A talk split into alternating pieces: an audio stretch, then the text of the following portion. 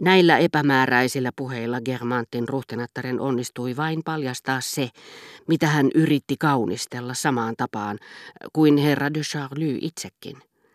Enkö vain ollutkin usein kuullut paronin sanovan henkilöille, jotka eivät vielä varmuudella tienneet, olivatko tästä kiertävät jutut parjausta vai ei.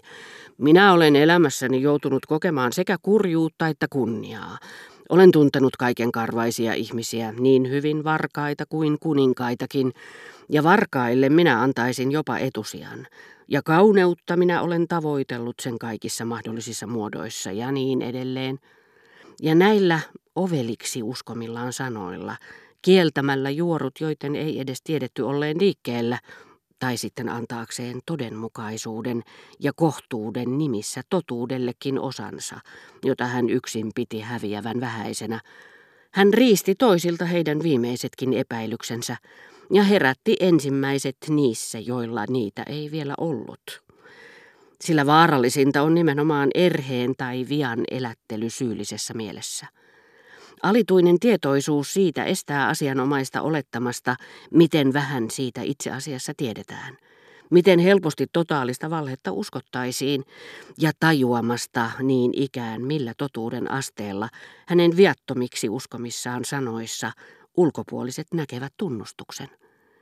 Sitä paitsi hän on joka tapauksessa tehnyt erehdyksen yrittäessään kätkeä sitä, sillä sellaista pahetta ei olekaan joka ei paremmissa piireissä tapaisi myötämielistä tukea, niin että sekin on nähty, miten erään linnan sisustusta muutettiin, jotta siskokset saisivat nukkua vierekkäisissä huoneissa, heti kun saatiin tietää, ettei heidän keskinäinen rakkautensa ollut yksinomaan sisarellista.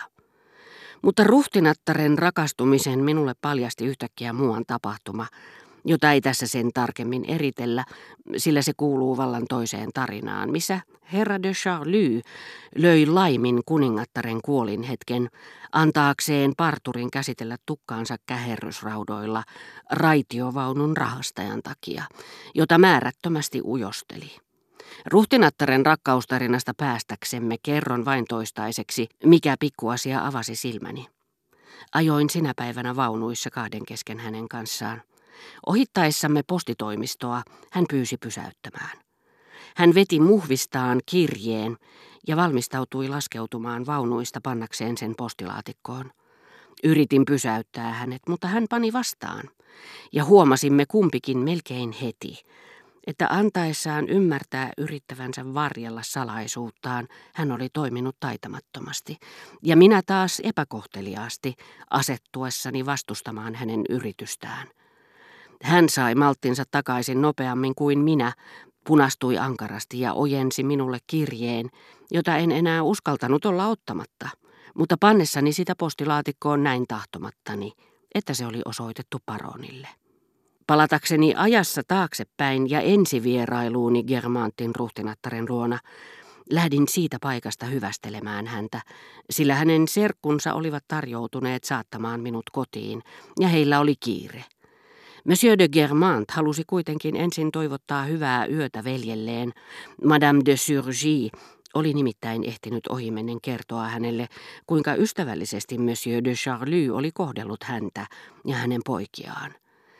Veljen rakastettava ele, ensimmäinen laatuaan vastaavanlaisessa tilanteessa, sai Bassanin liikuttumaan syvästi ja herätti hänen sukurakkautensa, joka ei muuten koskaan kauaa nukuksissa ollutkaan. Juuri kun hyvästelimme ruhtinatarta, hän tahtoi välttämättä, ilman että varsinaisesti kiitti paronia, osoittaa tälle hellät tunteensa. Joko siksi, että hänen oli todella vaikeaa pidätellä niitä, tai sitten siinä toivossa, että herra de Charlie muistaisi, etteivät tämän tapaiset teot suinkaan jääneet veljeltä huomaamatta. Toisin sanoen, luodakseen hyödyllisen mieleyhtymän, Vähän samaan tapaan kuin koiralle ojennetaan sokeripala, kun hän se ensin on antanut tassua. No mitäs pikkuveljelle kuuluu, huudahti herttua, pysäytti paronin ja syleili häntä hellästi. Noin sitä vain mennään vanhempansa ohi eikä edes päivää sanota. Kuulehan nyt meme, minä en näe sinua enää koskaan. Etkä arvaakaan kuinka ikävää se minusta on. Etsiessäni vanhoja kirjeitä löysin joitakin äitivainajan kirjoittamia, joissa kaikissa puhutaan niin hertaisesti sinusta. Kiitos, Bassan, vastasi herra de Charlie ääni värähtäen. Hän ei koskaan voinut liikuttumatta puhua äidistään. Sinun pitäisi antaa minun rakennuttaa sinulle oma talo Germanttiin, jatkoi Herttua. Hauska nähdä, kuinka hyvin veljekset tulevat toimeen keskenään, sanoi ruhtinatar Oriannille. Pitää paikkansa, heidän kaltaisiaan ei usein tapaa. Minä kutsun teidät vielä yhdessä memeen kanssa, hän lupasi minulle. Kai te olette hyvissä väleissä. Mutta mistä he oikein voivat puhua keskenään? Hän lisäsi huolissaan, sillä hän ei selvästi erottanut sanoja. Hän oli aina vähän kadehtinut mielihyvää, mitä Herttua tunsi keskustellessaan veljensä kanssa heidän yhteisestä menneisyydestään, mistä vaimo sai luvan pysytellä kunnioittavan välimatkan päässä. Herttuatar tunsi, että he olivat onnellisia näin yhdessä ollessaan, ja että liittyessään heidän seuraansa, sitten kun ei enää kyennyt pitämään aisoissa kiihkeää uteliaisuuttaan, se oli heistä kaikkea muuta kuin miellyttävää. Mutta sinä iltana tavanomaiseen kateuteen liittyi mustasukkaisuutta. Sillä samanaikaisesti kuin Madame de Surgy oli kertonut Germantin herttualle, miten ystävällinen hänen veljensä oli ollut, jotta hän muistaisi kiittää tätä, Eräät Germantin pariskunnan hyvät ystävättäret olivat katsoneet velvollisuudekseen kertoa herttuattarelle, että hänen aviomiehensä rakastajatar oli nähty tuttavallisesti rupattelemassa hänen lankonsa kanssa. Ja se kiusasi kovasti herttuatarta. Muistatko, kuinka onnellisia me olimme ennen vanhaan Germantissa, sanoi herttua herra de Charlylle. Jos sinä tulisit sinne kesäisin aina silloin tällöin, meillä olisi taas tilaisuus viettää yhdessä hauskoja hetkiä. Muistatko vielä Courton ukkoa? Miksi Pascal on hämmentävä? Koska hän on häm... men... tynyt, lausui herra de Charlie aivan kuin vastaisi opettajalleen. Ja miksi Pascal on hämmentynyt? Koska hän on hämmen tävä. Juuri niin te läpäisitte, kyllä. Te saatte varmasti hyvät arvosanat ja rouva Hertuatar lahjoittaa teille kiinan kielen sanakirjan. Niin kuin en muka muistaisi. Ja sen vanhan Kiinan posliinisen maljakon, jonka Hervé de Saint-Denis sinulle toi, minä näen sen vieläkin edessäni.